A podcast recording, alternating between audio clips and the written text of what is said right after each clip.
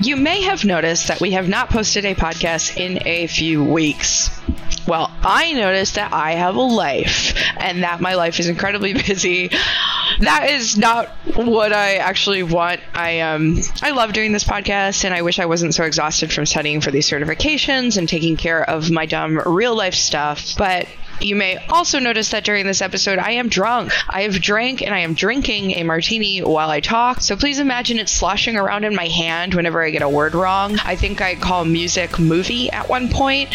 Alfred was drinking too, but he's way more collected than I am. So team Alfard. Uh, enjoy the show. We're gonna try and get back on a schedule. Send us any feedback you have. You could just message me. I'm at DVD Box Set on literally all social media. You can email at us at Malfred, Malfred, Malfred. You know what? I'm done. Let's let's just listen to the episode.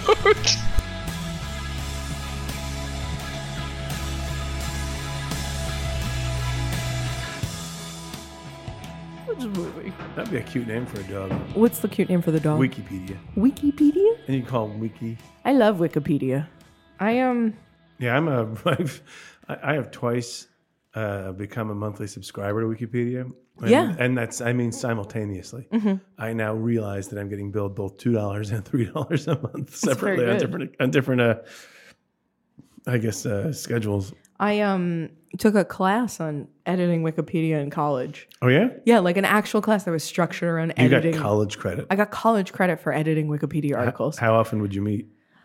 I mean, it was a weekly class, I guess. So the answer is It was a we- semester. weekly. yeah, and I um weekly wiki um and I created the Wikipedia page for the film Murder Party. Oh, we watched that movie together. We did. Yeah. I mean, I watch that movie every year. Well, I don't care about that. You should.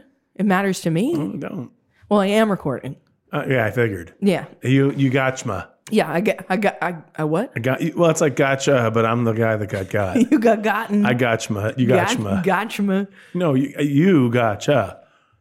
So what's up, Alfred? Mm, Oh, what, are- what are we doing? Uh, I can't get. I'm opening what? a Miller Mm. Lite, Okay. which I was going to tell you earlier. Miller Lite was the first beer I ever had in, in like a public setting where it wasn't like you know at a high school Like party you or went something. right to the police department and spit in their face. yeah, I took a big mouthful of Miller Lite. I walked right into the cop office and I went pigs and I spit it. But you were 21. I was no, I was uh, 18. Oh, he shouldn't have done that. I know. I got in a lot of trouble with my Oh, I'm dad. sure you went right s- straight to jail. Straight to dad jail. Yeah. Wor- Um, worse. Yeah, but uh, Possibly. no, it was on a cruise ship. Oh, fun. I went on a cruise when I was 17, not 18. I was 17 years old. And there was all this shit that was for like 21 and up, Okay. and all this shit that was for children. And there was nothing for people who were 17. Incorrect. You described children already. no, I mean like for little kids. Yeah. I wasn't a little kid, I was a 17 year old. All right. but I found this piano bar, and the pianist was this um, new this p- the, the pianist. He was this New Zealand guy who Yeah. had like a Rod Stewart haircut, and he That's had a cool. beautiful voice. And so at like 8 p.m. every night, he would come in and play at the piano bar. And at about 7:30, the bouncer would show up.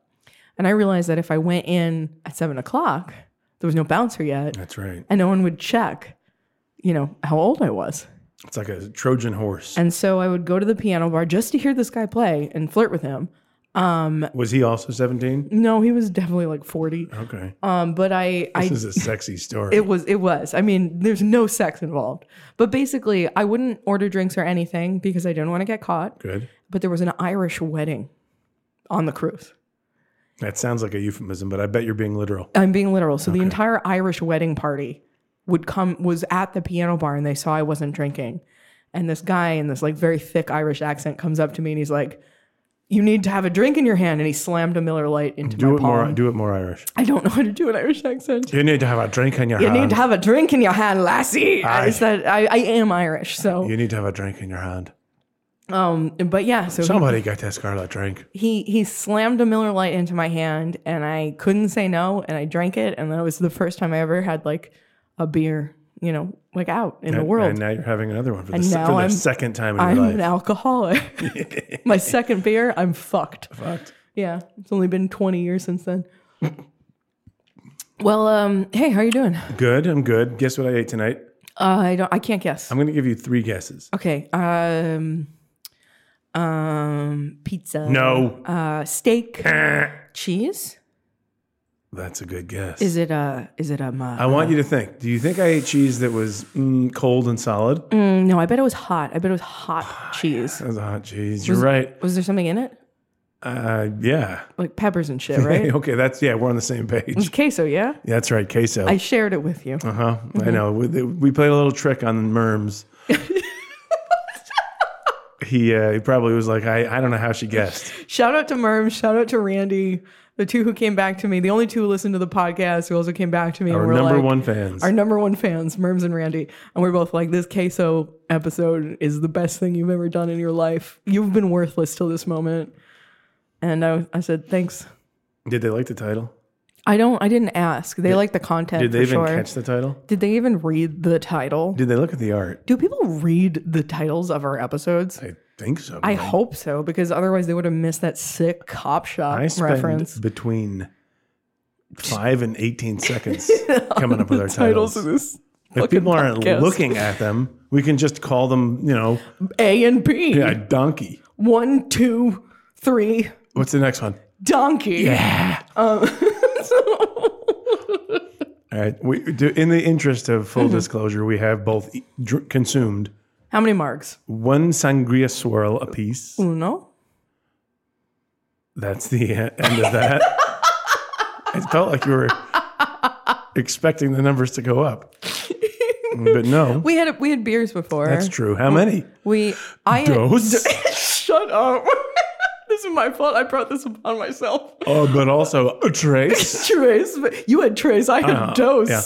Um, we went to Bricks City Brewery in uh, New Jersey, New Jersey. That's right. It's in the city of New Jersey, New Jersey. The city's so nice they named it twice. It's uh, where is it? It's in Hackensack, Uh, I don't Little think- Ferry. Might be Little Ferry. Yeah, I went to the Starbucks in Little Ferry one time, and the um, the guy at the drive-through said, "Welcome to Starbucks in Little Ferry, home to the littlest ferry." Wait, is that true I though? really, I was like, "Oh, that's very charming. I need a coffee so bad." Though. Was this guy just really funny? Oh. Yeah, well, I mean, Like- you you be the judge. I said exactly what he said to me. Yes, it is in fact in Little Ferry, New Jersey. Brick City's a fantastic brewery, very like small microbrewery.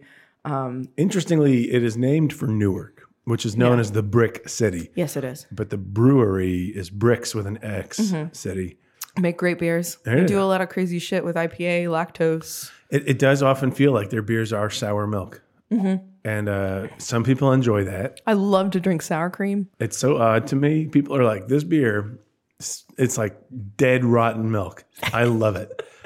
and then I bring you home, and I'm like, "Interesting," because I've got very old milk, and you're like, "Get that fucking Get out of that here." out of my my Take face. that. I put that. You shouldn't even put that in the trash. Get those. Dump that in the toilet Get bowl. that milk out of my face. That's your catchphrase. It's my catchphrase. I appreciate your saying it. I say it every episode. Every ep- she tries to work it in. Usually it's subtle. the drinking game for the podcast is when I say that you chug. You got to drink that You milk. gotta dr- you gotta drink milk. you have to chug a glass of whole milk. it's a pretty. It's a pretty wholesome game. the stakes are very low. Low But I guess you, or not, I guess you don't- do have to keep milk on you, You while do have listening to, to, the chug podcast. the milk, Yeah. which I do think is a dangerous. hey, do you want to drink some milk right now? Ma- Madeline? no, I'm good with this Miller Light. You want to thank drink? You, want to here? Let me here. Let me give you some milk right now. Oh, that doesn't smell right. No, that does not smell right. You gotta man. drink the No, milk. I'm not going to drink. Come that. on. Why do you have that in here? This is the recording room. Well, I mean that's probably why it smells bad. But you say the line. Get that milk out of my face. Oh man! I, I hope you're not lactose intolerant, Merms. Oh, boy. Okay, All right, so enough of that. We did go to the uh, same place though. yeah, We went back to Testa Queso Club. We went. We Yeah. Mm-hmm. went to the bar this time, and I'm, I'm of the opinion that the most competent server in any in any chain restaurant is going to be working in the bar. the bartender. Yeah, it's kind of like it's almost like the top spot under the manager. Yeah. They probably make more money than the manager. Yeah, And uh, this guy, he was ready for us. he knew. I said, "Hey, hey, I'm in the queso club." He said, "Oh, cool." Uh, yeah, I'm like, "Oh, really?" Because the last time we were here, we got sort of a, a whole spiel. He's like, "Well, you couldn't sign up today, but if you're in the club, you get free queso forever. Well, for 365 days. Oh, I do have a queso club update also. what? So Randy went and did some research for us, and one, he was able to find the website. Randy. Thank you, Randy. Uh, Randy found the website for the queso club, um, and sent it to me, and it Did did. he, how did he find it? a, on Google, I believe he just typed queso club Feels into like we Google. could have found it. We did a bad job. Yeah, I'm starting to think I'm not good at the internet. I am good at the internet, so I think I was drunk. um, but I'm good at that. so he found the website. I was able to see the queso club. There are no terms and conditions listed on the website, No rules. but he then found a press release, Stop the presses. um, and it was a press release that I believe was uh, then um, taken back. What do you call that? Retracted, a retracted press release. All right. Wait. So it does actually feel like it goes all the way to the Yeah, top. and I saved it. Where would they have released this? Just g- generally on the internet? Yeah, like I and Uh, Because maybe I don't via, think USA Today is going to like run it. I really don't know. Because when you Google Queso Club, you find like Thrillist.com being like, no deal like this has ever existed before. That's probably true. but um, I'm gonna can I read the press release? Is that you? like a cool thing to do I- on the? I oh, hope- this is way longer. it in than English? the- yeah, it is. Read the pertinent parts. Okay. Uh, thank you so much for being part of the Peso Club. It was a fantastic already made a promotion that mistake. helped jumpstart our loyalty Start over. program. Blah blah blah blah blah. You called it the Peso Club. I did not. Well, you'll hear that later. The promotion has ended and we are not taking new signups. All memberships will expire after 365 days. Okay. I wish they wrote years. For those current memberships, you will continue to receive a daily reward for one free bowl of signature queso. well, you know, I mean, at this point, I Um, yeah. have no further complaints. Yeah.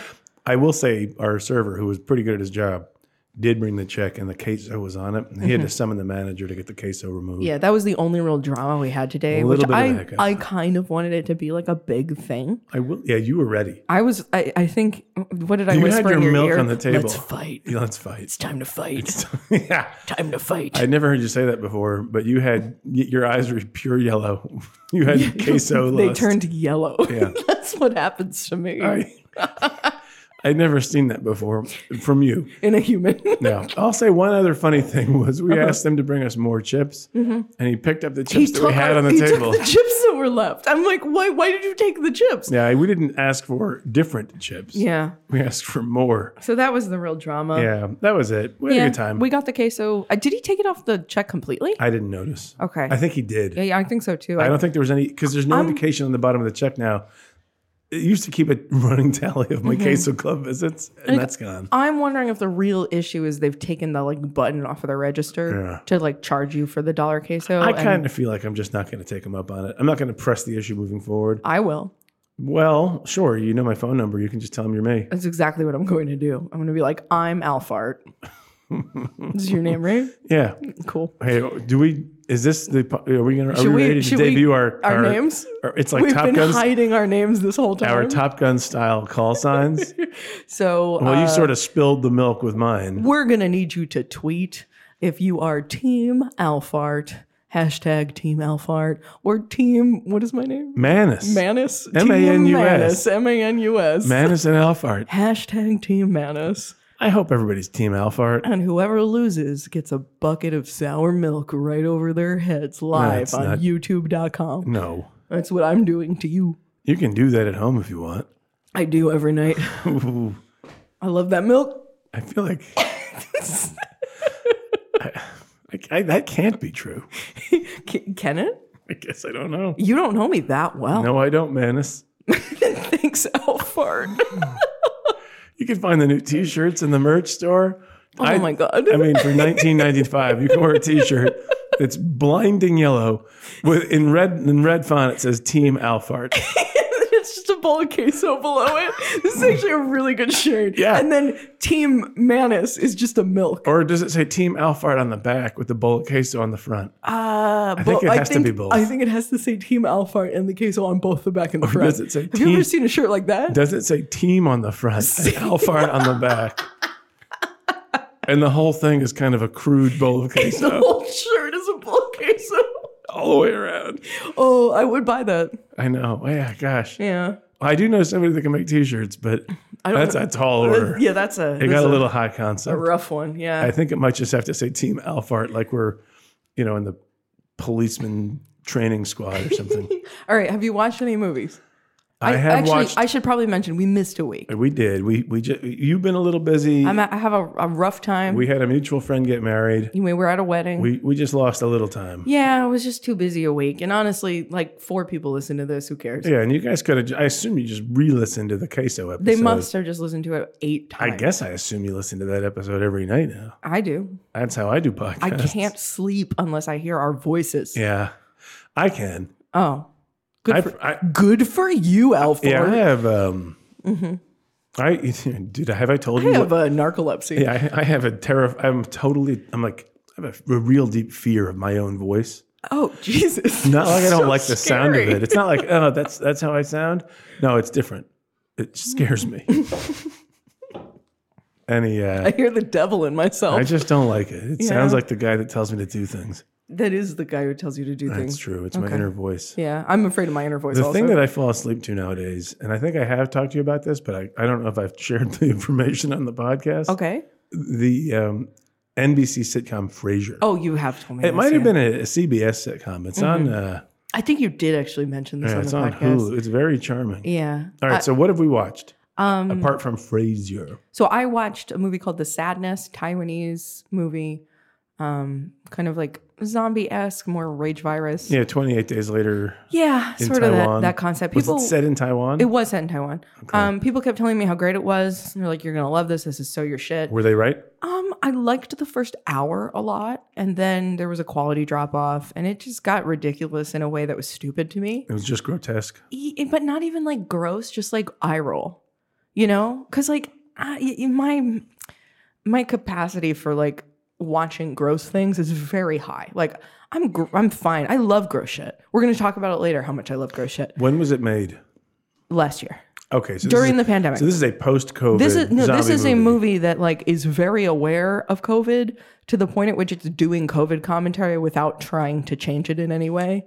They're like, if this virus hadn't been politicized, maybe we could have stopped it. And I'm like, don't repeat shit to me. I already know because that's not making me think differently about the state of the world. Like in Jurassic Park, if they were like, "Don't get eaten by a dinosaur," he'd be like, "No shit." Uh, kind of, yeah, but it would be more like um, the president made this happen, like kind of shit. I don't know. I, I guess in that scenario, there would have had to have been a similar dinosaur That's what- problem that's why caused that was by kind the of confusing. president. There would have to be dinosaurs if I just yeah. picked a thought that I thought would like- be easy for you to understand. But like we have like some sweet ass triceratops just like roaming around eating veggies and shit, and then the movie is about T Rexes, and they're like, "Ooh, if only we hadn't bred T Rexes, and I'm like, oh, okay, I know people have issues with the triceratops, but come on, like th- it's yeah, so in that scenario you described, we have a sweet ass triceratops eating veggies. And people are upset about that. yeah, I made a movie about a different dinosaur. that they hate. and the different dinosaur eats people. Ooh, I, And uh, I Sabrina, oh, I want it. Thank you. all right, so you just Sabrina has received just delivered me a a, glass of pi- dirty piping martini, hot milk, a piping hot milk glass. curdled milk. This is a milk punch. All right, no, it's not. It's not milk. It's a it's a dirty martini. Mm-hmm. It, well, good for you. Did you finish your Miller Lite? No, I didn't. You're getting toasted. I'm getting three drinks. I'm taking an It's Uber. possible your take, your take won't be great. Anyway, you didn't love. Yeah, What was it didn't called? love the Sa- sadness. The sadness. I really enjoyed the first hour because it was fun. I assume it was in Taiwanese, spoken Taiwanese with English subtitles. Correct. Yeah. Okay. and and it has some I, I, it's funny because like for me i'm watching it and i'm like is this about chinese or um or us politics but it was made by a canadian guy actually which Hmm. That's is surprising. interesting i'm like does the he's he must speak taiwanese like Must, he must be Taiwanese Canadian. um i mean he's white i don't know Is that a problem? Do you think it's no i mean he could appropriation? be he I, I i don't think so i just think it's interesting that this like white canadian guy went and made a taiwanese film Was it meant to be like a knockoff of Train to Busan or something? Actually, it was it was a 'Cause I- the one thing I've Uh, I'll read pull is the veil back a little. We did talk briefly about the movie before you yeah turned on the We did, the, yeah. the machine. Um, before that cylinder started to to spin. there's a comic called Crossed by Garth Ennis who's done a lot of like Batman and DC stuff Garth Ennis. and Gar- I, I believe it's yeah no it's definitely Garth is Ennis he responsible for Preacher? Yes. That's a good one. And I believe this is the comic where he's like, "Oh, I'm just gonna write the most vile, disgusting thing I can." Oh, also the boys. yes, this That's is another him. good one. Yeah. But also rough. Yeah, and this is him basically like no holds barred. Okay. I'm gonna write the grossest comic possible.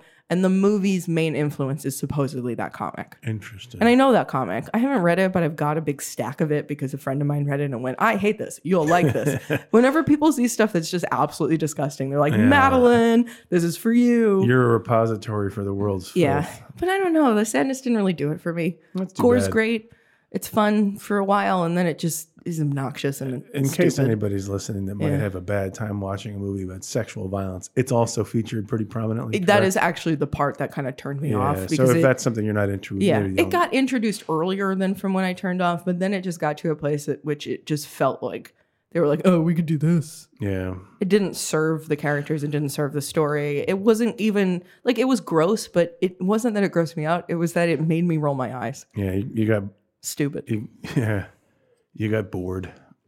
but yeah if you want to watch an incredibly disgusting movie um, that will probably shock you check out the sadness it's on shutter I, I didn't hate the whole thing i just hated part of it yeah Is it well made?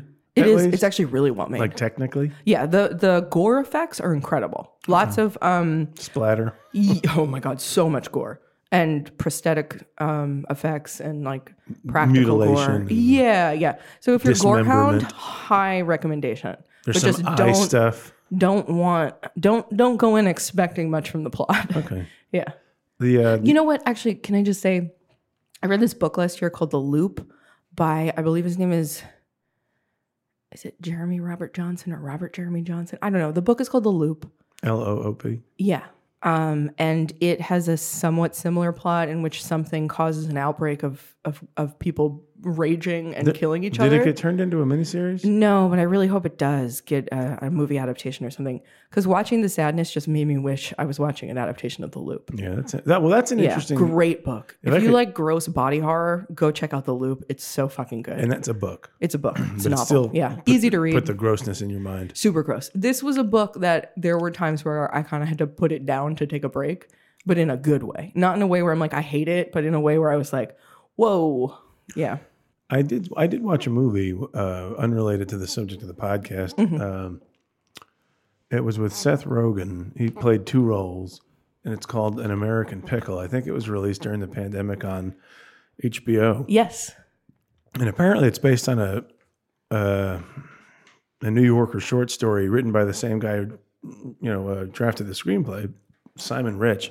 And, and I had previously read the, I'd read that little short story, and I thought it was pretty sharp uh, and it was a lot meaner than the movie. And I was sort of anticipating that when I started the movie. So in a funny way, you're you're describing your pre- preference for the loop while watching this uh, the sadness Yeah. made me think of my experience watching an American Pickle, which is in and of itself a pretty benign uh, ninety minute movie.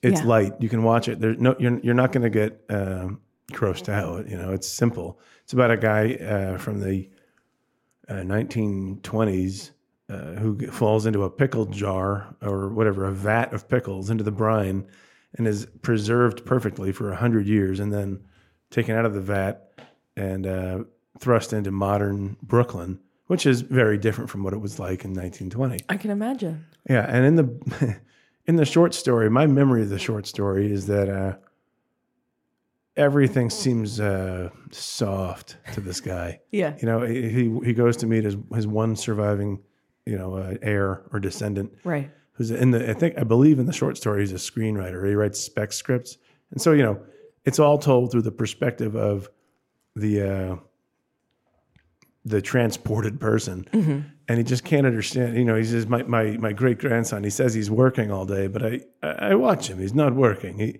he eats a bag of chips. He took a nap for three hours while he said he was working, and then he said he couldn't get any work done while I was here, and he left, having seen him done nothing. Like it's it's sort of this critical perspective of how s- soft we are, I guess. Yeah. You know, seen through the eyes of a fictional, you know, also caricature of a fictional, uh, you know, uh, factory worker from the 20s. It's funny.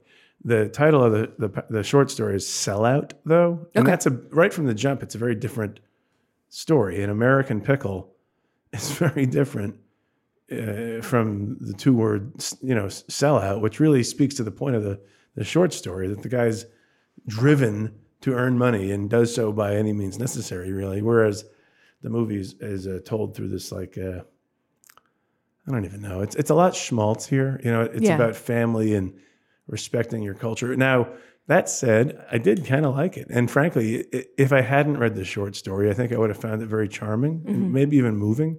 Um, I'm not Jewish, but the the fact that both, you know, I mean, they're they are both uh, American immigrant. Well, well, the, the, I guess the old character is an American immigrant Jew from Poland, and the Mm-hmm. the and the and he sort of looks to his uh, you know s- his descendant and he's he's you know disappointed by how little he cares about his his heritage his faith and his family and it's it's just a very different story i mean it's almost like entirely different Yeah. but but fun i recommend the short story and if you find the short story you know palatable you could probably enjoy the, the movie but I it's think I, fast I'd watch it. I, I I think I'd like to read the short story, but then I, I would definitely watch it just to see Seth Rogen as Yeah. the, the old pickled Jew. it's fun That sounds great to yeah, me. you, you could read the short story faster than the running time of the movie, Mm-hmm. but they're both a quick, breezy uh, watch. yeah. I actually think both of these were like kind of good, you know, precursors to the movie we're going to talk about, which I know I've told people already that we're going to talk about a simple plan. Garfield.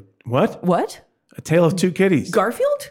Oh fuck! I watched the wrong Oh, movie. no. Both adaptations, one of a comic, one of a book. so I, am glad that you went straight to your Aziz Ansari impression. I did, and I noticed as I was halfway through it. I'm like, oh no, there's no going back now. One of a book. Aziz, Oh. if you're listening, we were big fans. Human Giant, Come fucking back. fantastic. Come back. yeah. Um, Can we undo? Can we undo? Anyhow, what, what have you done? never mind. Good. Okay. Okay, yeah. So but, right, But yeah, for no, real, I like. Um, this was part two of our Bill Paxton versus yeah. So the universe. Right. So crossed being an incredibly gross comic adapted into a movie, but like not, you know, in title or anything. And then this being a short story that you say is much meaner, adapted into a film. Um, so we're going to talk about A Simple Plan, which is based on a book based on a book. starring Bill Paxton The book starred Bill Paxton. as Hank. You know, the movie. The movie came out what ninety seven. This Uh, movie. 98. This movie came out while I was working at that movie Yeah. theater. My It- first job. It was So shot early 98, like January of 98. And it was one of those movies that went through pre pre-production hell. how familiar are you with that hell? I read the Wikipedia page and then some of the references on the Wikipedia page. So relatively, but not. I, I wouldn't call myself an expert. Okay, so I read the book uh, Mm-hmm. after I saw the movie because I loved the movie. Yeah, Then.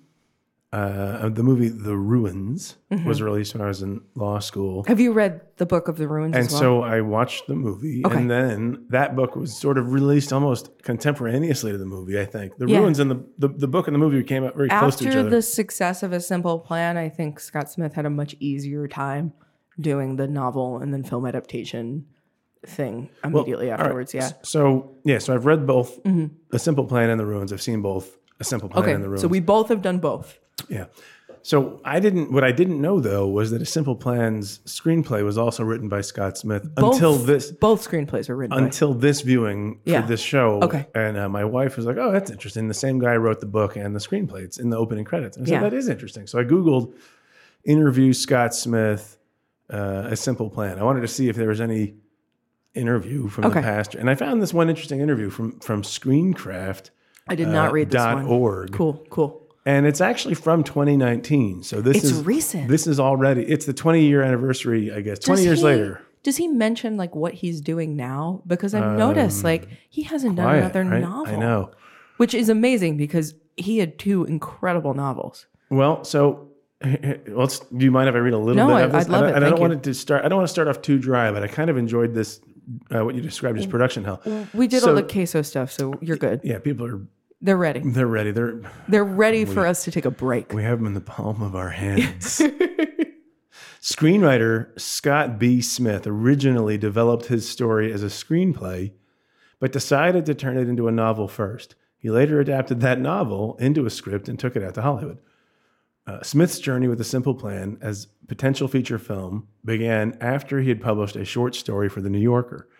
The magazine's fiction editor learned of Smith's then unpublished novel. He quickly read it and forwarded the material to an agent.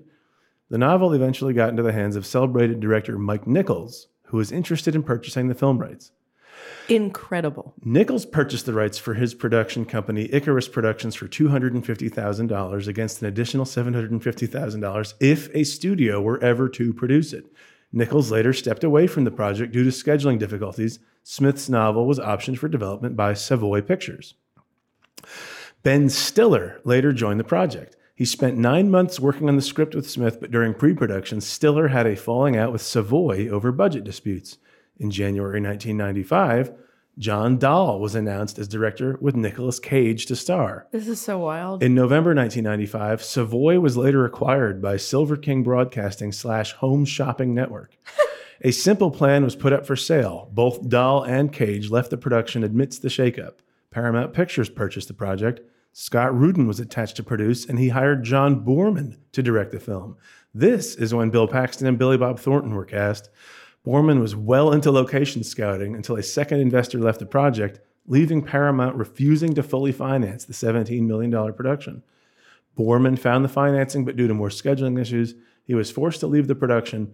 Paramount then hired Sam Raimi to direct the film. Raimi saw, as an, saw it as an opportunity to direct a character driven story that differed from his earlier works, which were primarily embedded in the horror genre. So I just honestly found that whole story so interesting because it, I, I I like movies, but I really don't know much about the business of it. Yeah. And to hear I- that this I got was- kicked around, you know, that was what shocked me so much about this is this was a a production nightmare and i could kind of see it in the movie um i mean imagining this directed by mike nichols is nuts so mike nichols did the graduate yeah, um he's like the birdcage. yeah and uh My point, your point, yeah is like that it would be a much more classical film yeah, the camera wouldn't have moved as much. yeah i mean it didn't move very much That's true. Yeah, but then Borman doing it? Now that's insane. That's actually the movie I wish I could have seen. Borman did Zardos, he did Deliverance. Um so like he he he did Point Blank with Lee Marvin. Oh my god. Borman knows action Yeah. and like kind of weird static action.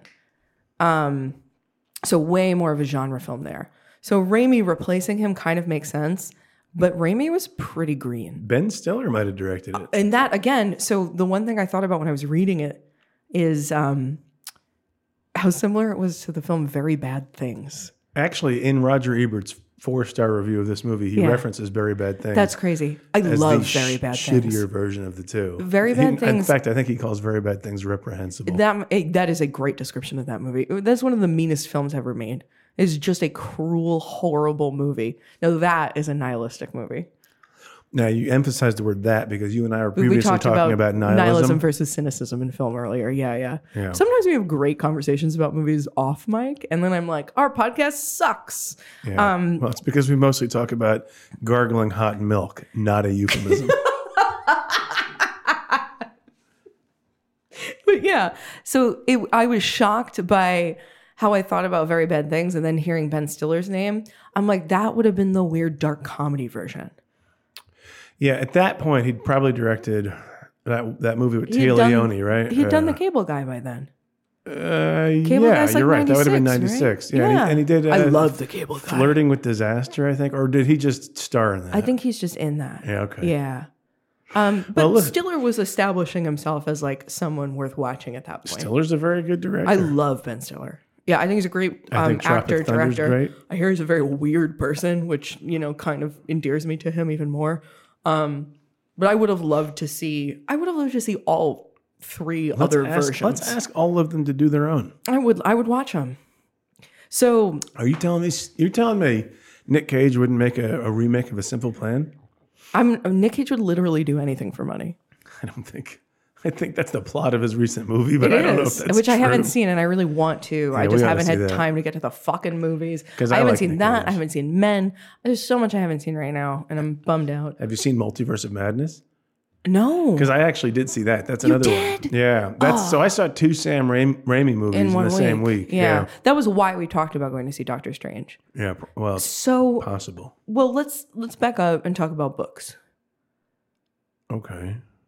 What's your favorite book? this is probably I don't know, uh, Seven the Eves. Bible. Seven Eves by Neil Stevenson. You do love 70s. I know, I You've been talk telling me about to it read a lot. that book for eight I years. have I have since the book came out. I maybe. should because my one- my old favorite book was Cryptonomicon by Neil Stevenson. You would love Seven Eves. but Probably fuck right. that. Don't don't worry but about you that. want to talk about this I book want to talk in about particular. Scott Smith. Um, so I read the runes. I had art. So with both A Simple Plan and the Runes, I saw the movie, and then years later, at the point at which I had sort of forgotten quite a bit of the movie, I got to read the book.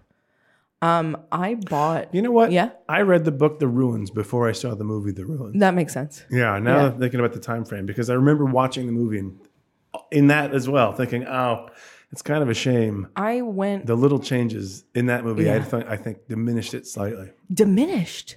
Hard disagree. from the book to the movie. okay, so here's the, for the thing. for the ruins. so with the runes, I read the runes in one sitting. Okay, Um, I believe it is the only fiction book I've ever read in one sitting. Like I read Tina Fey's, m- you know, bossy hands. autobiography in one sitting, but that doesn't count. That's like Bossy 200 pants. pages of Tina Fey. That doesn't count. Sure, yeah. But the runes is the Suck it, Tina Fey. no. It's just like,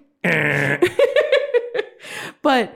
I'm I not confident that would qualify as fiction either. I went on a um a trip to Mexico, and I was staying at a resort, beach resort.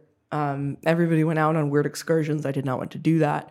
I went to the pool. I had my book, which was The Ruins. I had chosen to read in Mexico, in the jungle in Mexico, intentionally. I opened that book, and by dinner, I had finished it. I moved locations a few times, but I couldn't put it down.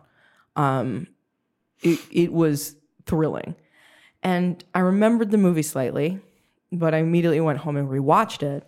And what was so cool was how well Scott Smith, who had written both, had adapted his story to change the villain to make it work better in a different format. And you're saying in both A Simple Plan and in the ruins. He did it in both, where he adapted the story for a movie. I think I think in A Simple Plan, he turned a great, a capital G great book yeah, into a capital G great movie. I actually. Oh, okay. Yeah, yeah, that's fine. Yeah, I think they're both I thought great. you were going to say something else. No, no, I think he, I think he turned them both into. I think the simple. I think he did that with The Runes too. I think The Runes is a fantastic movie where the villain is no longer the plants because that wouldn't look as good in a movie. The villain becomes the the people. You mean the the protagonist? The kids are the villains in that movie. How so? Well, because m- almost all of the violence happens with them doing it to each other. Yeah, So it's them being cruel to each other, tricking each other, doing horrible things to each other, trying to escape, you know, um yeah. I don't know. and then in the book, I remember- the plant is really the villain. Yeah, for sure. Yeah. But the movie, the plants don't do very much at all. Okay, well, but we're not. I mean, I haven't well, just yeah, watched we- that we movie, can move- so we- I'd prefer yeah, not I to. love The I, I Ruins. haven't. I haven't Yeah. watched that in 15 years. Probably. High recommend. Yeah, yeah. Revisit the ruins. for it's sure. fantastic. Both of these. Both of these get thumbs up. the ruins is the best movie to come out of the post hostile like torture porn travel horror. Um, but anyhow, whatever. I perceive the my memory of it is that it is about um, optimism meeting reality in a situation that, that is simply beyond your control, and it's it's about the. That's kind of both. it's well, yeah, no, there, well, there's Yeah. there's a thread, but yeah, I think the ruins is really about. Um, I think it's about disregarding the situation that you're actually in. well, no, I, I I don't think so. I think Yeah. it's about the. I think it's about the resignation to death. Mm-hmm. It's the sl- it's the uh, actually relatively rapid collapse of that feeling of being an inva- invulnerable. You know, Yeah. Mm-hmm. a, a person who has a privilege. It's the death of privilege, I love that. that uh, I hard agree. That's perfect. and that's my memory of it. Very and well I, said. And I really Yeah. like it. You know, Yeah. th- these are kids who think they can do anything, and they are immediately. Immediately, like uh, no, you can't. grist, grist. You know, like Yeah. that. Well, mm, you shouldn't Like have you come- should have been more respectful shouldn't of have come the here. earth. Yeah. so anyhow, So a simple plan. Anyhow, I love the runes. I love the novel. I love the movie. I saw a simple plan a few years. I mean, again, again, I'm pretty sure this was one of those blockbuster movies where came out was on the shelves at Blockbuster. I would rent literally everything that came out from Blockbuster and watch it at home. Um, and I watched it and I remembered it being really good, but I had not revisited it. And so I've been wanting to read the book forever. It um, is possible that I also rented it at Blockbuster. And I, I my memory of it is seeing it at that movie theater. I mean, it's that late 90s, early 2000s. but I period. also did Yeah. work at Blockbuster in the late '90s Yeah, when like I I, was in college. certainly did not see that in the theaters. Um, but you know, I believe that was like a VHS rental from Blockbuster for me. Yeah, you might be right. Yeah. I mean, not you might be right about you. I you you might actually also be describing my experience with the movie. Yeah, but um I remember really liking it. I also remember watching it with my dad and my dad being like, "That was a really good movie." Like my dad really liked that movie. Um and that was like my strongest memory of it is how much my dad enjoyed it. I had memories of it in my head and then sometimes I'm like, "Am I thinking of Fargo?" But uh Interestingly, yeah. Sam and Roger Ebert says this in his review of the film. Sam Raimi is friends with the Coen brothers, He is. and they had They just worked on Evil Dead 2 together. they had just made Fargo, mhm. and he asked them for advice about how to shoot in snow. Yeah. He said it's a little tricky because the way the light is. Uh, I guess A it, lot brighter It's than just a you lot expect it to brighter, be because yeah. of how um, snow reflects yeah. light. So they Yeah. were sort of like, if not, I don't know if they were listed as actual contributors, but he asked them for help on How cool. the technical Yeah. side of shooting and, and how sound carries over snow. It's it's just a funny uh, environment to Yeah. shoot in. They edited Evil Dead 2, I believe. Okay. Um Well, they're good. and I don't I don't even know if they were credited as editing it or if they just sort of sat in and helped out because they loved it. Mhm. Um but that was why they were buddies with Raimi. And that's just something that was in my head. but um yeah, so I've been wanting to read A Simple Plan for a really long time. I bought it years ago in California. I said I was going to read it with Merms. I'm pretty sure I didn't, and he did. And he loved it and he raved about it to me. And I'm like, I'm an asshole. I didn't read the book that I said we were going to read together. And then we started talking about Bill Paxton. And I'm like, I really want to talk about A Simple Plan, so I will read it. You mean you you and I? Yeah. So you This st- is you've when we only- talked about frailty. I, I, I remember you were talking about listening to it on, a, on an audio. did. I, I I found my copy of it so and, let's and go. read let's, part, let's, listened let's revisit to part. that conversation. Okay. Do you feel like you've read the book? Well, I had the physical copy of the book. I Did you switched back and read the forth. book? I switched back and forth. I half listened, I half read, but I absorbed it absorbed it into my orifices. We'll keep a pin in that. Yeah, there were parts that I read, there were parts that I listened to, and there were parts that I listened to while I read. Like, Really? Yeah, like I was sitting in bed, like letting him read to me. Who was reading it? I don't remember. I know there's an ab- abridged version that's read by um oh fuck, I'm blanking on his name. I love him. He's the guy from After Hours and An American Werewolf in London, Griffin Dune. Griffin Dunn. Griffin Dunn, thank you, thank you. Um, he read an abridged version that's only three hours long, Huh. and I almost bought that. Is 'cause it I'm like, just oh, like the Griffin Dunn. screenplay? No, I think it's an abridged version of the book for losers. It'd have to be quite. Well, it's probably an, it's probably a version of the book that lops off a lot of the stuff that's not in the, the yeah, screenplay. it might just be like the movie version of the. I don't know, but Yeah. it's only three hours long, which I would not have wanted to skip a page of that book. Yeah, it's it's a book that haunts me still. I read it when I was. I loved it. yeah, I read it probably twelve years ago. there is um i mean it's the best book i've read since i read a novel uh last year called uh, amygdalatropolis which I, I can't really recommend to people unless they've read a simple plan and they're like i want to go harder into the horribleness like this is this is a, a real fucked up gross book about a, a kid on This a is Amygdalatropolis. Amygdalatropolis, Mm-hmm. like really fucking gross book that's like the absolute most depraved parts of humanity on the internet. okay, I remember you talking about this Yeah. about a year I'm, ago. I was obsessed with this book. Yeah. Yeah, I recall. And that was a book where I, when I read it, I felt gross, but I couldn't put it down. Okay. A simple plan made me feel nauseous, but I couldn't put it down. Well, all right. So it's not gross though. No, it, it wasn't gross. It's there not gro- were it's not parts, gory. it was grotesque. Well, explain. um just this you're listening to like a narcissist talk about himself for hours on end and then he's doing horrible things and justifying it to you Yeah, and that's really rough and that's actually kind of a distinction between the book and the movie. because hank's not that awful in the movie No, he's and- just sort of unfortunate in yeah. the No, movie Scott Smith in this same interview, yeah and I don't want to just keep reading from this interview, but. uh it's fine who cares Uh, character and story arcs often need to be shifted in adaptations. The producer wanted the focus of this story to center on Hank and Jacob, which forced Smith to shorten the screenplay. Smith explained, I had to work to make Hank a more rational character and less evil. This offered audiences a more relatable character. Having Hank as an everyman of sorts allowed the audience to question what they would do in that situation, as opposed to having Hank be somewhat of a maniacal and greedy character. Yeah. It's this article is really interesting to me to read about a guy who wrote a story which is on its own two feet excellent, Mm-hmm. and then for the purposes of creating a movie, Figuring out how started to to change m- it. make yeah. it appeal to a broader audience. Yeah. you know, um, make it uh, uh, s- more easier to stomach. Yeah, definitely. And, and it is. And it still has, yeah, I would say the tone of the book is that you're watching a sinister person given an opportunity act, to act out. Yeah. And the, it's almost like a sinister person discovering himself. right. You know, like all the, you know, all stories about like someone, you know, coming of age Yeah. and like learning who they are. It's that, except it's somebody realizing that he's evil. Yeah, it's it's uh it would belong on the shelf next to the collector. Like it's Yeah. about a book. It's a book about someone who was willing to justify any course of action to improve or or just to uh, preserve his quality of Yeah. life. And the most exciting part is it being written in in the first person, in my opinion. Um, because that's when it becomes just like brutal to listen to. Because it's him talking to you the whole time. It's not like you're observing it. You're literally sitting with this guy and listening to him. Um, and and that is confrontational in a way that, you know, I, I don't feel I get to experience in a lot of media.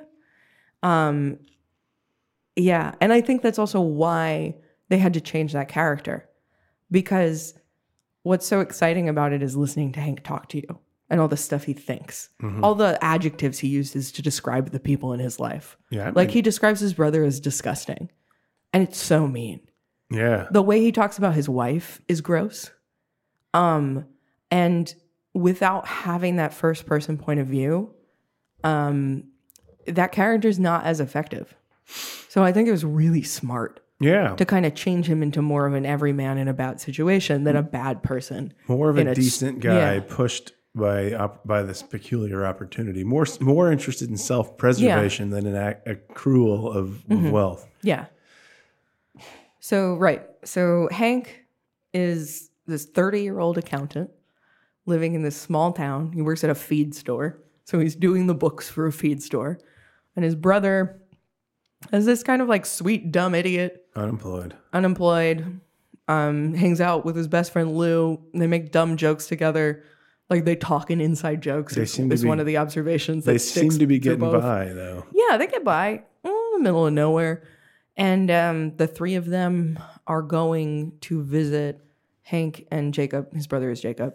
Their their father's grave, which it goes way more in depth about the relationship between them and the father in the novel. Oh yeah. But another change that was made for the book is they drop the cause of death in the middle. Like towards the end of the second act is when you find out how the father died In the movie. in the movie, which I thought was brilliant to to move that from the very s- opening of the book to the the end of the second act. Yeah, I, I think that this movie really succeeds as a brother's story. Yeah. And, and it really is about one s- sort of a straight shot.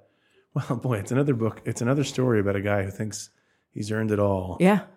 And uh, each little piece of his narrative is sort of challenged by the, the brother that looks like uh, and sounds like kind of a, um, a dummy, hmm but who is, as he says himself, I perceive things.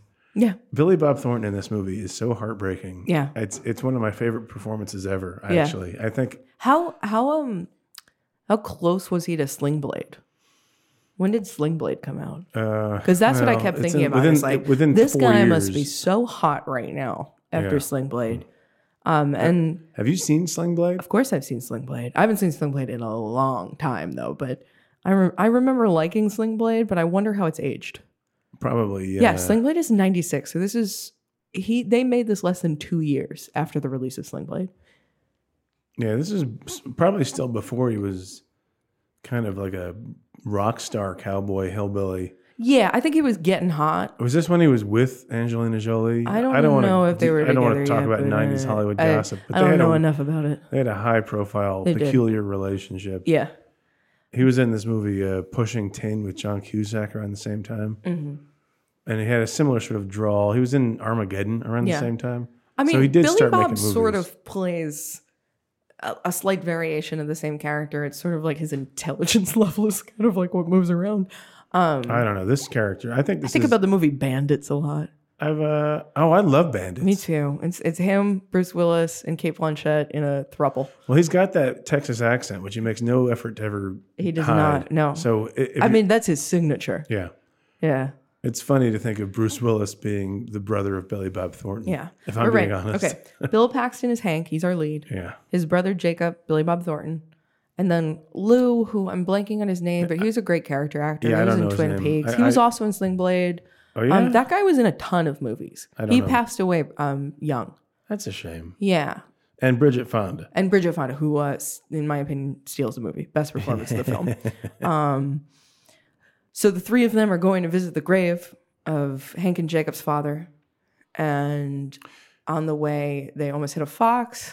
They drive the truck off the road, and the dog goes running out of the truck into the woods. They go after the dog, and they find a. Uh, it's like a very small plane Yeah, like a little says now, one engine. yeah. one person. can single fly it, engine, you know. you know, plane um, that has clearly crashed, been snowed on, and Hank goes into the plane after being goaded by his brother and his brother's best friend, and finds a bag with four million dollars in it. Yeah, it splits up pretty pretty neatly. One- About a million, about a million and a half to each of us. So I want to ask you, what would you do? Well, see, I've seen the movie, so I this is this is Well, let's foundational Take to that. me. ta- I mean, let's assume you don't do exactly what he does. What do you do? I, I I- well, based on the experience of watching the movie, I would probably turn the money in. Okay. It- It sounds crazy, and I, I maybe I'm wrong. It- Yeah. It's the sort of thing. Actually, the ho- sort of the point of the movie is everybody everybody has a certain sense of themselves, and then when given the actual opportunity to hold that money, I might change my mind. But I, I I don't know. I prefer not to. Okay, so the premise of the of the the dilemma, as it were, is that they think two of them think that it's just found money, that it's probably some criminal organization that lost a plane and Yeah. no one's looking for it. But at, right at the outset, Hank's like, "Well, somebody's looking for it. It's it's someone's money." Yeah. he has that line and yeah, that scene every scene in this movie makes me f- like gives me goosebumps where they're Right. looking at it and one of them says this is like the american dream yeah. he's like you, You work for the American dream. you don't steal it you don't steal it and then and then lou's response to that is then it's better than the american dream which uh y- you got it you nailed it that, that line's in both the book and the movie there's a few things that are preserved between the two and i think they're some of the most powerful moments um they were smart they knew what they were doing the scene where he brings the money home to his wife i mean are you gonna ask me what i would do oh do you want do you want to tell me what you're going to do yeah what would you do So I'm going to take most of the money out of the bag, put the bag and, you know, this sounds like Good what bridget chunk of it. fonda would do uh uh because I'm going to burn the plane oh immediately. all right but that doesn't actually solve the the ultimate problem of the money Then I'm going to find a fence. you're, you're going to wash this money I'm going to wash that money. see i've also just finished the entirety of ozark yeah, and I, I'm studying for my Series 7, which has a whole bunch of And money that laundering stuff in it. suggests to me that you you don't get clean when you wash money. No, you get dirty. I'm an attorney. I I, I have a strict this is my fantasy. code of ethics. Truthfully, I think I'd be too terrified. but uh, that's the fantasy, right? If a client of mine called me up and said, uh, "I have a question. I found a bag, a duffel bag, well, Mm-hmm. more like a suitcase, and it's got four million dollars of cash in it. What should I do with it?" I would almost certainly tell them, Turn it in. "Yeah, you don't spend it. Bring it to me. I have a simple plan. Give Yeah, me the- that's my fantasy. Let me hold the money for three years. And if Honestly, that's the thing when I both when I read it and I watched it, I'm like, burn the plane, light the plane on fire. Cause then they find the plane immediately. You don't have to worry about it anymore. But whatever. Um Yeah, that's funny. But of course, then I've become Bridget Fonda. You called it. Like I am I'm uh what what's her name? Is it Sam? And the character's name? Yeah. I don't know. We'll just call her Bridget Fonda. We can call her Bridget Fonda. Um I am that character because I like I'm like, I know I shouldn't do this, and then I'm like, oh, I'm hungry for it now. I want this money. I mean, that scene where they're talking about the money in the kitchen before she knows what's happened, Mm-hmm. and he's now kind of playing devil's advocate, yeah. and he's taking, he's making the same feeble arguments that his brother and Lou were making, you know, Mm-hmm. in the previous scene, and he's sort of trying to get her to give him permission to go along with the plan. Yeah, he's like begging her, And she's like, He- you seem he to want me to keeps- say something, so why don't you just explain yourself? and then he dumps it And on the it's table. a great shot, or the It's money just wonderful. comes tumbling out, and she sees it. And Yeah. I go, all right. Well, in this case, actually, maybe we should talk about this. Maybe we should keep that money. I thought you were being hypothetical, but now that you're not being I hypothetical, think we need the money. I'm kind of into this money. I mean, she eventually has this monologue at the end that's uh, brutal, frankly, Yeah. wh- where she talks about her life, everyone's life, as they knew it before, and she makes it sound like. I mean, and, and by the way, it's contrasted Yeah. with his little. Op- they added a little. I think they must have added that little opening uh, voiceover.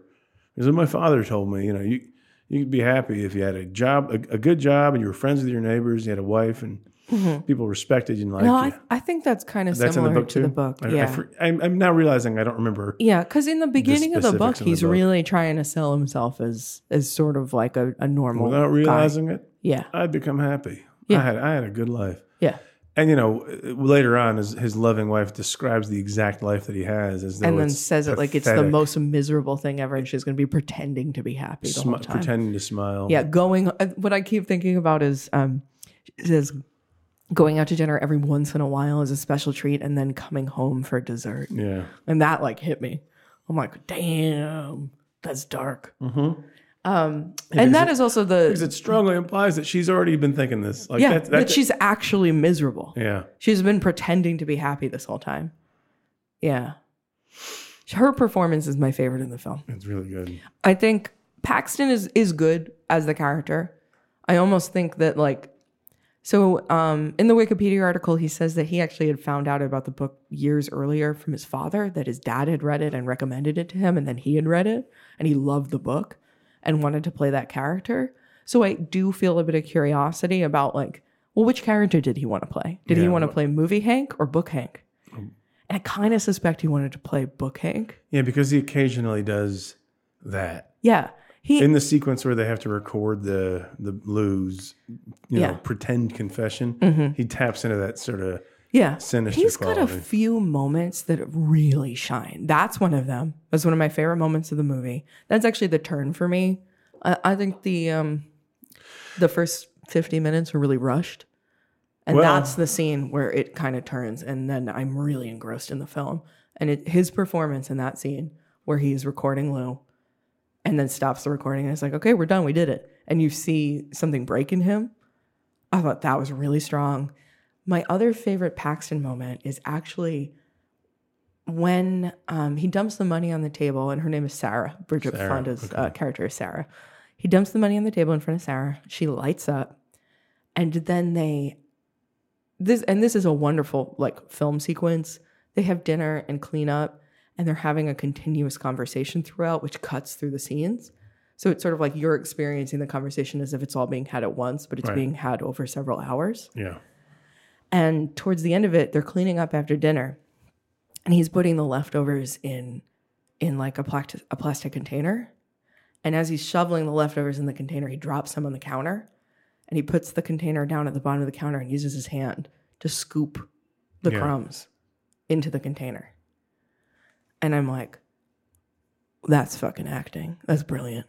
Like, n- what a way to show how frugal someone has been Yeah. because that's like a, s- a- like an unconscious action where he's like, "Oh, I dropped some pasta on the table.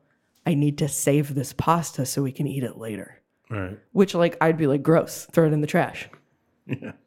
And but it's such a wonderful way where he's talking about what they're going to do with 4 million dollars and trying to save pasta that has been dropped on a dirty floor. You know what I mean? Yeah.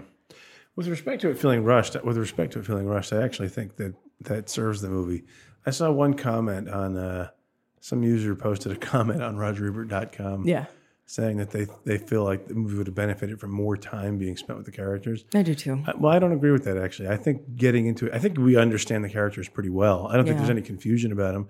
What we don't know, this goes to the conversation we had the last time, where Mm-hmm. uh, the more you know about a thing, the less interesting it is to me Yeah. it's more interesting to watch them act to to sort of discern. Frankly, es- and this is especially the case with Billy Bob Thornton's uh, Jacob, Mm-hmm. and the fact that he's sort of presented visually. The, the movie signals that he is um, shiftless and maybe a little mentally uh, underdeveloped. Right. They give him the like shorthand of a guy who doesn't uh, think all that clearly. They do. They actually do really great work with him because you really think like this guy's an absolute idiot at the at the start. Like you're like this guy might not be all there, and then the more you get to know him, the more you realize that he's he's actually a really tragic character. It's uh, He's sad. I yeah. really think it's one of the great performances I do in my too. lifetime. I think I think it's one of I think Yeah. it's I mean I I people I don't know. I have not seen enough Bill, late Billy Bob Thornton, and people are probably going to say Mm-hmm. done a Bad lot. Santa is his best movie. people well, love Bad, that movie. Bad Santa might be the best movie he's been in. yeah, well, Um, I don't. but think that might not be true either. I, I don't know. He he seems to not just take work. That's the impression I get with him it- I because think he he's likes not to play music. he's frankly. not in a lot of movies. And he yeah he he likes to play music. I know he played on uh, Warren Zevon's last album. He's in. I looked it up because I'm like, where has he been? Like watching it, I'm like, where is Billy Bob Thornton? I think he's on some TV show called Goliath that I'm not familiar with. yeah, I watched the first season of that. I don't believe that's all that he's done It's, recently. it's real bad. Is it really? Yeah, I watched the whole first season. What and a I- bummer. I complained about every episode. It's um I watched it during the pandemic. and Oh. Why'd you my- keep watching? My wife asked me that question over and over again. I was like, I gotta see how it ends. I'm gonna give them a whole season. It's a David E. Kelly show. I don't know who that is. David E. Kelly is sort of like a, t- a TV Goliath, frankly. What has he made? Uh, Ally McBeal. Uh, oh, is that guy? yeah, he married Michelle Pfeiffer. He's Yeah, Mm-hmm. the he's the screenwriter of that weird crocodile movie, Lake Placid. I love Lake Placid. He's the guy who wrote that. He's great the guy. Uh, he wrote. Um, Terrible sequels that I, feel- love. feel like he was a writer on L.A. Law, though that could be wrong. okay. I'm pretty sure he created But the no. practice, Yes. Boston Legal. Like Yeah. he's one. He's probably He television. does all those legal shows. he's probably one of, He's your guy. one of television's like ten most successful, most prolific Right. writers. Yeah, yeah, yeah. And right now, he's actually responsible for a series made out of The Lincoln Lawyer. oh, that's cool. I guess I think it's probably going to be terrible. Oh, okay, never I mind. think he's a guy that kind not of. cool, uncool. I think I think he's got a little bit of that John Grisham thing where he was a lawyer and he wrote a book about being a lawyer early on and being a lawyer, and then he became a writer. But he still writes about the practice of law from when he was a lawyer. Okay. And so watching Goliath, the stuff that really sprung out at me was, I mean, Oh, it's a, so it's a lawyer show. yeah, it felt. And he plays a, Billy Bob Thornton plays a lawyer. Okay. and it just feels like the most it feels like it's completely unrelated to the actual practice of law in the 21st century and so i kind of feel like david e kelly might have had some firsthand knowledge of how to be a lawyer in the 80s and 90s But doesn't know now. but but every lawyer that he writes sounds like some guy from the 80s and 90s it's like uh Yeah.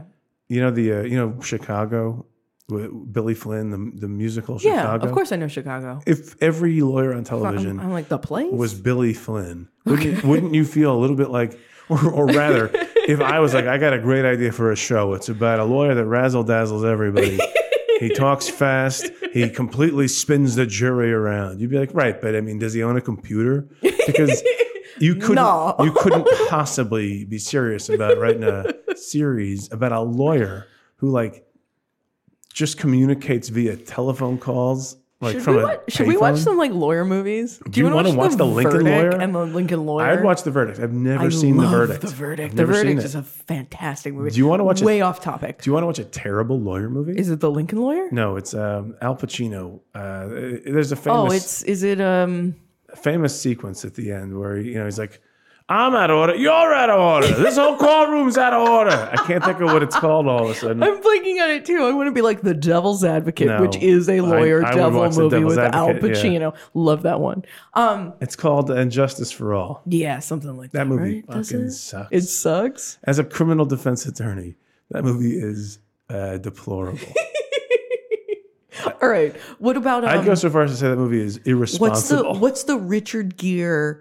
Primal Fear. Oh, I love Primal Fear. How's Primal Primal? Fear's good. We're, we'll, we'll do a lawyer series. We are so could make- off topic. We could just do lawyer movies moving forward. We could. You know what? Fuck Bill Paxton. He must have played a lawyer at some point. he did. Did he? Uh, No, I'm just saying that. I have no Why idea. would you lie? I guess I. Merms. Merms, I'm please sorry. Uh, help us. I'm sorry.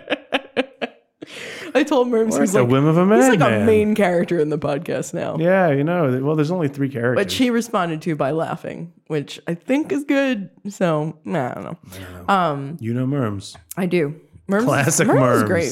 Merms is like the best. Do we have any notes from Merms? Oh, he just skipped he really liked the queso episode Did he explain why? um because he loves uh Conspiracy? minutia and like small annoyances. I think was his note. Grievances. Small grievances. That was it. Small Well, grievances. let yeah. me think. Anything? I hurt my back installing a window unit air Perfect. conditioner. Nailed it. All right. So back to my simple for, That plan. one's for worms.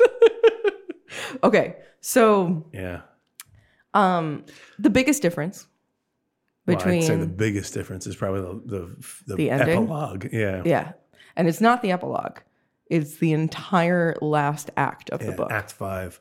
Yeah, it is the book has an additional like No, I don't even know. If that, 50 I don't even pages. know if that's true. Now that I s- I, said that off the off the cuff, I think the biggest difference is what happens to Jacob. oh, you're right, the biggest difference is what happens to That's the Jacob. biggest difference. And that is what made me nauseous reading Yes. the book. This is one where I almost actually don't want to talk about it because I want people to read, Read the, the book. that's the biggest. Which is difference. such a bummer because I'm so excited to talk about it. It gives me goosebumps to think about it now. yeah. It's such a different turn. It's so fucked up. it's sadder. It's way sadder. It's sadder. And like, so okay, just quick synopsis of the movie. Even though I'm hoping everyone has seen it already at this point. yeah, please do see. This is like my It's great. my everywhere everything. Yeah, I I I Everything will everywhere. say I had listened to the book slash read the book both at the same time, um, and then as soon as I was done, I watched it. You can certainly get away with only watching the movie, You can, but it's worth doing both. but if you like books, you ought to read But the I book. do think that you should not do what I did and finish it and immediately hit play. You should give it a couple weeks. Let the book sink in for sure. Absolutely. Because I think what happened was I actually think you should watch the movie first. Yeah, I, I no, actually, I agree with you. Watch the movie Yeah, first, watch the then movie read the book. and then read the book. that is absolutely the right order. because the book is a more a, a The book, colder it distillation of the shook me. idea. It yeah, shook me so much, and then I started watching the movie, and I was like, "Well, when's it going to turn?" And the movie is way sadder and smaller feeling than the book in a lot of ways. Well, as you said in that little br- blip that I Yeah. read, it's they changed the focus to be about the brothers, and for, that really affects me. I have a, Mm-hmm. Yeah. I have a brother. He's about it, you know, as far as family, close family goes, and so um, watching it, that scene where, I mean, there's a lot Yeah. of scenes in this movie yeah, where I mean, Jacob it's- lays bare Yeah. that Hank has a very limited grasp of the whole family. He doesn't know anything about his dad. Mm-hmm. yeah. He, doesn't, know anything, about, his dad. Jacob. He barely knows anything about Jacob. Yeah. Jake, and Jacob says it. He's like, I, yeah, lose more, more of a brother. All we have in common is a name. Yeah, Mm-hmm. Lose more of a brother to me than you are. And he's still, ch- and he's still side, and you know, in the ult, in He that still moment, he sides still with- with his defends his, blood brother, brother. against against Lou, yeah. in a scene that is just heartbreaking. It really is. So they steal the money. yeah. Um, Hank says the only way we'll do this is if I take all of it and I hide it for six months. And when it's the summer, if we are sure no one is looking for this money, we'll split it up and Hit the you know, road. we'll hit the road. We'll leave town, take the money, live Go our as millionaires. separate ways. yeah. And at first, everyone's like, "This is great." Um, For what it's worth, one and a half million in like 1997 was a lot. is is closer to three million today. yeah, yeah. So it's it, it's enough to like disappear and hide. I mean, if you gave me a million dollars now, I'd do way You- better. You'd still take it, I even just a million. yeah. You'd take it Are you kidding me? if I get Madeline. If you For what? Madeline, you're telling me if I go upstairs And get a million dollars? and I go into the vault and I retrieve one million dollars And you give it to me? and I give it to you, yeah. you would accept that? Of course I would. What are you fucking talking You about? sell out. I am. Wait, for what? What did I do in, in in exchange for this money? You'll see. Oh no. Am I, It's fine. am I drinking the milk? Yeah. but right, okay. Madeline, what if you if I put that milk in your face? What do you say? Get that milk out of my face. This is a riff on a on a drag race joke, by the way. It's, I- it's get those nuts out of my face. Uh, means nothing to Latrice me. Royale says it. I know. Yeah, I, I just had to. I had I had to. I did, in I just case like that when anyone you- was like, "Wow, she ripped off Latrice Royale," I just I had to get it out. You kind of did the same thing. You used the same cadence. I did, didn't I? All right. Anyhow, oh no, so they're gonna get they're me. gonna they're gonna sue- drag race is gonna RuPaul is going to sue me with his fracking money. Okay, go on. Okay, so um, they take the money immediately. Uh, his wife, whose name I I got uh, Sarah, Sandra. Sarah, who's played, played by Sullivan. Bridget Fonda in an incredibly she's so good. She's You the know- one I was impressed with the most, I guess. This is another. I was watching. I'm like, boy, what happened to her? What, Did she just choose No to stop idea. acting? no, I have no idea. 'Cause she was a big deal. She was in this Jackie Brown. She did that. Uh, She was in Army of Darkness. oh, I didn't know that. Yeah, they had worked together in Army of Darkness. She- Her and Raimi. She's the uh, the princess or whatever. Um, I assume so. I I, just don't knew. know. I just I just read. You know, they worked together on Army of Darkness. That's interesting. I don't recall her in that, but I, that, mm, I, I, I my memory's worse every day. Maybe I'm wrong, but I absolutely read that on Wikipedia earlier today. People liked her a lot in the '90s. She's great. She made that movie that was like about the assassin. Remember that? That was on HBO like every four hours. No idea. Really? They turned it into a TV series. Gabriel Byrne was in it. Gabriel Byrne. Yeah, it was a movie where it, it- Harvey Keitel was in it. What the fuck? What movie is that? I don't know. I, I, Whatever. Okay. So she's like, if we're gonna keep the movie, you got to take some of the money and go back and hide it in the plane. So when people find the plane, they don't. They assume you know, no one's been in there. it was called Point of No Return. Oh, okay. Yeah, yeah. I remember Point of No Return. So he goes back to put the money in the plane, brings Jacob with him. And of course, while they're doing that, old guy shows up on a snowmobile and Jacob freaks out and beats the shit out of him. They assume he's dead. He's not dead. Hank winds up murdering him and they throw his body into the river. And this is really the uh, point of no return for them because now they actually have blood on their hands. Did you know that Bridget Fonda married Danny Elfman? Yes, and Danny Elfman did the f- the music of A Simple Plan. Yeah, did they he's get a- married after the movie? Yeah. I That's think they got cool. married in like 2003, 2005 or I wonder something. if they met on A Simple Plan. I possible. love Danny Elfman. He did the mu- the music for uh, Multiverse of Madness. They're buddies, I guess. They are buddies. Yeah. Yeah, cool dudes. The Elf Man. Yeah. Um, but right after that, it's just sort of like a spiral. Yeah, and everybody makes small choices that are bad. Really, like initial. Mm-hmm. It's it's like they just keep making the wrong choices over and over and, and they over keep again. doing it to try to avoid suspicion. It- you know, Yeah. it's funny. This is a movie, and I feel like I kind of, I don't recall if I talked about this on the podcast already or not. I don't want to sound like a sociopath, but you always do. but um, they do the thing that liars do that gets li- that, that, that gets you caught. They start to perceive themselves as obvious perpetrators of fraud. And so they start to create smoke screens. They start Yeah. to create plausible deniability where no one would have ever contemplated yeah. criminal activity in the first place. And so, you know, it- right from the jump, they're- they they bring the dog and the sack of money Mm-hmm. out of the woods. They put it in the back of the car, and the sheriff rolls up, and uh, and uh, Hank starts chatting with him. He says, "Just stay in the car. I'll just talk to him and say, you know, the dog ran off. It, it, it's fine." Yeah. And uh, Jacob comes walking out of the car. He says, You "Hey, hear the plane? you tell him about the plane? we heard a plane.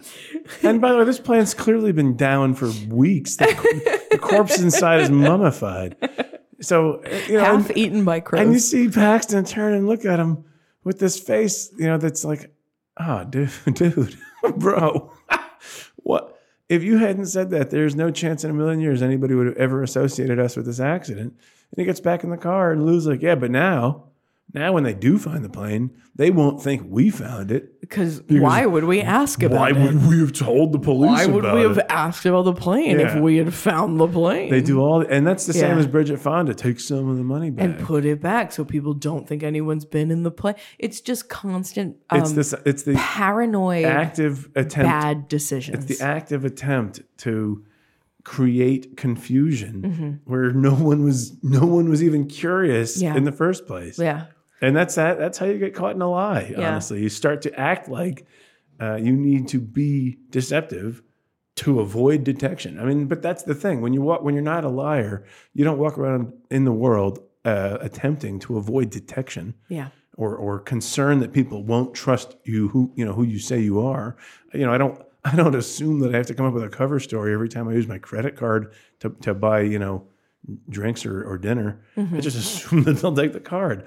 But once it's someone else's card, like if I had, and this this goes to you know juvenile delinquency you pick up some guy's credit card and you have to and you start sitting there thinking of a cover story where nobody ever asks you about your identity it's just a funny idea like and this movie's all about that that that guilty it's not exactly a guilty conscience Mm-hmm. but it's the way your your your brain starts to change the world around you to make every person into someone who Yeah. suspects you of criminal activity It's, it's paranoia. to create an affirmative defense in the Yeah. event that they ever ask you wh- how you knew about you know where were you on the night that you know like uh, Why didn't you tell me about the plane? or beyond that like yeah. have you ever been out there i saw you guys out there "No, of course you did there's one road Yeah. everybody's out there. There- There's a farmer out there. You ask Mm-hmm. him. and by the way, I just I love the uh, imagery of the fox and the and the the crows. chicken? Simple, yeah, It's just it's just basic predatorial stuff. Yeah. I don't Good know. stuff with animals. I liked it. That seemed that felt to me like Raimi stuff, but it might have Yeah. just been in the screenplay because No, the that's, fox that's was. in the that's all in the book. oh yeah, the fox was also pertinent to the plot. Yeah. It was a, the fox is like the inciting incident. like you're the right. fox is the thing that It's the makes the, thing whole movie sends happen. them out there. It is to a the fox that plane. has stolen a chicken yeah. from someone's farm and is running off with the full chicken in its mouth, which for a fox is like four million dollars. so um yeah, I um Jackpot. yeah, so it just sort of spirals out of control differently in the book and the movie, of course. And maybe I won't. Maybe we can avoid spoiling the actual final conclusion of the movie in this one. I'm okay with that. Because we can talk about the themes, I think, without actually explaining the very final moments, unless you wanted to say something specific about those final You know- moments now. I don't.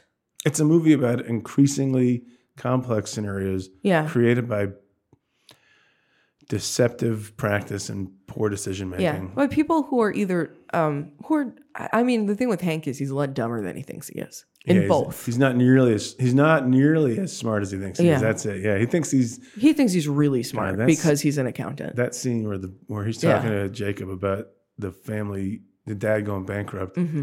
And Jacob's like, Well, where do you think the money went, Hank? and he's clueless and it's like it put you through college, dude. Yeah, don't don't Like you- you think you're so smart because you went to college. You bankrupted our entire family. Yeah. Yeah. Uh, that- that's why he did what he did. I mean, this movie is outstanding. I really find this. I think this movie I- is okay. outstanding. I don't. Yeah, that's too bad. And I'm going to say I don't like Raimi. I, I actually think he's a weak director. Yeah, you told me this before. I'm not sure if, if you were you said it on the pod, but I I have not no. Um, and I don't dislike Sam Raimi overall. Um, I think.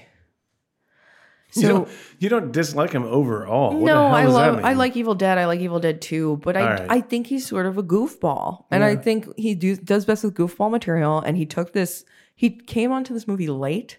It even says, um, like in an interview somewhere that like he didn't have time to location scout, so he just trusted all of John Borman's notes. Hmm. So he came Good onto the notes. movie late and he's like, This is my chance to do a character driven story. And I think it shows that he doesn't have that much experience doing it because the actors are doing a lot of fantastic work and it's not really being documented or put together in a way that I think is the the best for I don't. I don't. I, don't- I'm, Yeah. I'm not just picking a fight. I don't, actually don't know what you mean. Um, I, I just think the it's an information overload in the first hour. The plot is is it's way too plotty, and um, there's a lot of shots that are wide where someone is doing something. It's like I'm Oh. gonna ask you, But I love that shot where they're uh, yeah, where he's walking back. I'm not saying where they're all Hank's bad. walking back to the uh, to the car, and Jacob's talking to the farmer. yeah. There's a lot of where you Mm-hmm. beautiful see- stuff. Where yeah. you see it and it's quiet. Well, I'm and gonna Hank can't say, figure it out. Yeah. Raimi shines anytime there's violence. Yeah. The second half of the movie is so much stronger than the first half because it gets violence, you get you get action. There's way more like active conflict, and that's when he does better. I think the first hour of the movie is a little rough and a little um like, you know, beat beat beat beat beat. It doesn't have a good rhythm. I don't know. I, I, I, you and me just disagree about that. and so that's I'm going to okay. ask you the um the scraping food into a Tupperware. Right. Did you see that? I don't know if I did. Exactly, because it wasn't shot correctly. It didn't document a lot of what the characters were doing that was really strong. Um, it but just see, I don't necessarily. Well, it feels a little passive in a way that is not building to a good character driven story. I just think Raimi's a little green and a little weak I for the don't know. material. I feel like you're asking them to highlight stuff, and I don't know that it needed to be highlighted. But you didn't notice it. It didn't matter. It didn't affect my appreciation of the movie. If I- yeah, but w- because I rewound it and rewatched that part. And I was but like, it sounds that's like you great. did notice it. I think Paxton, no, Matt noticed it actually. I didn't. Huh. Yeah. I think the actors are doing amazing work and Yeah. it's just not being like Well, yeah, but put again, together I in, just- a, in a way that's I just don't agree with the ultimate conclusion. I, I, I'm not saying you're wrong. I think it's a great script. Obviously, I think there's it's a sub- amazing performances. I subjective just think aspect the here. directing is a little weak in the first half. The second half is fucking fantastic. It once they get to the scene, the, the, the qua- confession the scene. quasi, yeah, that quasi Mexican. it's just like up, up, up, up from there. yeah, I know. Yeah, and I it- will say I think I was a little hard on it because I had just finished the book and I was obsessed with the book. The book is really So he- I was a heavy little stuff. rougher on the movie due to how much I adored the novel. Yeah, maybe maybe we can do an epilogue non-episode Yeah. about the book next week to give people any chance that they want. I mean, you can rent this on Amazon for three dollars. Yeah, I mean, Oh, so, I'm gonna say we have avoided talking about the ending or going to like bo- hard of both the book spoilers. and the movie, Yeah. and they are s- sort of different. Frankly, so the book I'm is gonna so say different from halfway through to the if end. you have not seen this movie or read this book, go do both.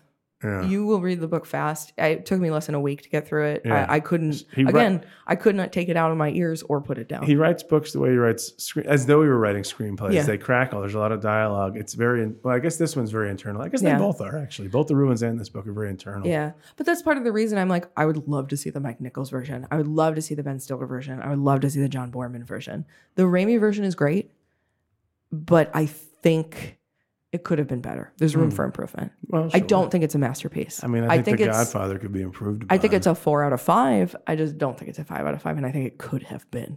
All right. Uh, listen, I I, Yeah. I guess I don't have any quibble with that. You're still saying it's good. Yeah, the music is so good too. I know we Yeah. only vaguely mentioned Danny Elfman, but I think it's one of his coolest scores. Yeah. There's so many. I think there were really good shots in this movie, though. Like I love the sequence where Paxton's dealing with a grumpy, you know, I guess farmer Yeah, complaining about getting billed five times in December, that, that part is good. and while he's Yeah. while he's trying to He's haggle just doing the with this math guy, wrong. There's five Mondays. he's looking out the window, and I think there's a funeral procession for the farmer who fell into the water. yeah. Again, and then I don't think it's simultaneously all somebody's that bad. calling him and he, he- like i i feel like this movie is expert at I just think it's a little plotty Well, and a little passive. fair enough and, and my Yeah. wife has loudly proclaimed that she's tried to watch it four times and fell fallen asleep in the first hour like three of those four times so yeah, i guess there is an argument that e- the first hour is not as thrilling as, as where it takes it in the second hour but i don't know i, I love this one this one's a, an alfred movie Mm-hmm. but it's probably because i have a real brother yeah. uh, I have like a. I'm moved by the brother relationship very, Yeah. very deeply. And I love the book because I'm a sociopath. Well, I'm glad the book is there for you. I'm, glad, I'm sorry it came to Oh, it I so late love in your it. life. Love it so much. Oh my god, I'm gonna read it again. I I- it it really, like that's everything I And when want. you say you're going to read it again, this time I'll read the physical you're book. going to watch the words play out on the screen There somewhere. we go. Perfect. Yeah. I'm gonna actually find a, a YouTube video that's just song. one word at a time, That would be a terrible experience. w- reading one word at a time on a video of a book. How long do you think that would take? Too long. At least two hours. Um, so long. No, it'll be way more than two hours. what if they flashed Like really fast? one- What if one they chapter. flashed very fast? There's no way I could keep up. Could I? I don't know. Let's try it out. Maybe we should make that video. We're gonna make this video, you guys. Do you think it'll get flagged for copyright? it's possible. It might get. fl- It might get flagged as a. I guess it depends on whether or not we put a pop song Yeah, on it. it- it might it's get- gonna be Kesha. It's gonna be Kesha. Yeah. it's gonna be TikTok. Let it go. yeah, there we go. It's let it go. It's frozen. Perfect. Frozen. Actually, that is perfect. And uh, the uh, yeah, what I was gonna say, it's gonna get flagged for inducing seizure. That's what it's gonna get flagged for. All right, Man. look, I love the movie. You like the movie. We both want you to see the movie. That's Yeah. the, t- the net takeaway. This is Yeah. still a two thumbs up It situation. is. It's a here. two thumbs up situation. Uh, and I by just which- think and let's be clear about this: the Yeah. thumb system is either thumbs up or thumbs down. It's one each of thumb us per person. Each of us gets to decide thumbs up or thumbs down. Right. That system has been really. this is not a four thumb person. No, we're not. This is not one person with four thumbs. Imagine if we gave this movie three thumbs out of four. what good would that be? no good. No good. You're It's- so- imagine we give it five out of four. no. Well, that, Then no, where's that? Where's that thumb coming from? someone's gonna think that we're being lewd. The thumb is coming from in the, inside the house. The thumb is coming from inside the house. Man, I I want to go so deep into the book, though. I really do. Well, we can. I'd be happy. I maybe I'll give the book another look. you should Yeah, read it again. I Yeah, want then to. we I want to can talk honest- about how much I hate people. We can honest out it with a Yeah. queso title, and I think Yeah. it's queso you'll you found queso you found four point four million dollars in a de- in a dead man's hands in, in, in the middle of the tundra. You found a queso club membership. Mm. What do you do now? What, what, do you, next? what do you do? now what? Oh, any anywhere closing comments? I hope this is a good episode. I hope people like this. I, I mean, yeah, I think it will be. You want me Yeah. to say something uh, mean? Would that be good? yeah, no, no. Let's close off on cruelty. Your eyes look like dog shit. Jesus Christ. I hope you guys enjoyed the episode. Madeline's eyes don't look anything like dog shit. to They're me. yellow with queso. Yeah, they're they're they're, they're like they're seeping. There's queso coming out my Uh, more, eyes. it's more I of a jaundice. cry cheese now. Does- Do you? But, but is it only when you cry? What? Do you only cry cheese when you would normally cry? Tears. Right? Or do you, but are you, or do you just persistently seep cheese? No, it's it's only when I cry. Okay, so you're not like handicapped. I'm- It's not like you can't drive a car anymore. No, no, I, I'm not. God damn, I have no response for this. I mean, I guess you I shouldn't. dug myself too deep in a hole. I guess you shouldn't drive a car to a funeral or Oh. gonna- possibly a wedding. Look, I'm gonna go call an Uber and go home. so, Oh, here comes the cheese. Here comes the cheese. all works. right. Good night, people. Let us know if you liked the episode. Yeah, I mean, but don't let us know if you didn't. No, do Who needs that? just Alfred. Just call Alfred. Yeah, you can call me. His personal phone number is 1 800.